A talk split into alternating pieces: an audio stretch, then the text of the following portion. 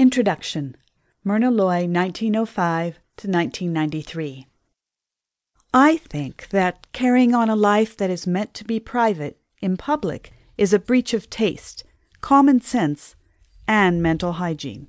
Myrna Loy. Life is not a having and a getting, but a being and a becoming. Myrna Loy.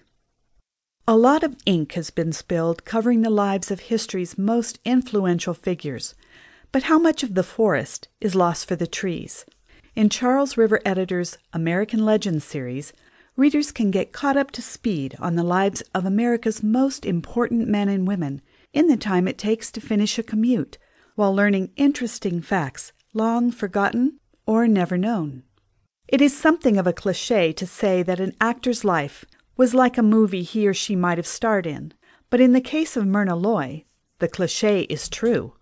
It is easy to picture her as a little girl, riding the range with her rancher father, sitting around the table and participating charmingly in family discussions of current events.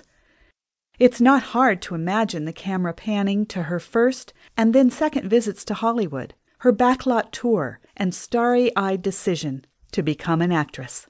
There would have to be some drama, which the story of her father's untimely death would provide along with some sort of deathbed promise made to him to care for the rest of the family. Her mother would be brave but resolute as she moved her young family to California. The lighting on set would brighten, and the tempo of the background would pick up as she walked down the Los Angeles streets. Perhaps the camera would spin to show the passage of time as the now adult Myrna got a job as a dancer and then was discovered. There would have to be a scene of her signing her new surname, Loy, to her MGM contract, likely as several cigar smoking men looked on. Later, the audience would see her fight off casting couch advances, earning her the reputation as the only good girl in Hollywood, even as she was cast again and again in sultry, vampish roles. She would endure these with a positive attitude, while always being on the lookout for something better. Then her big break would come.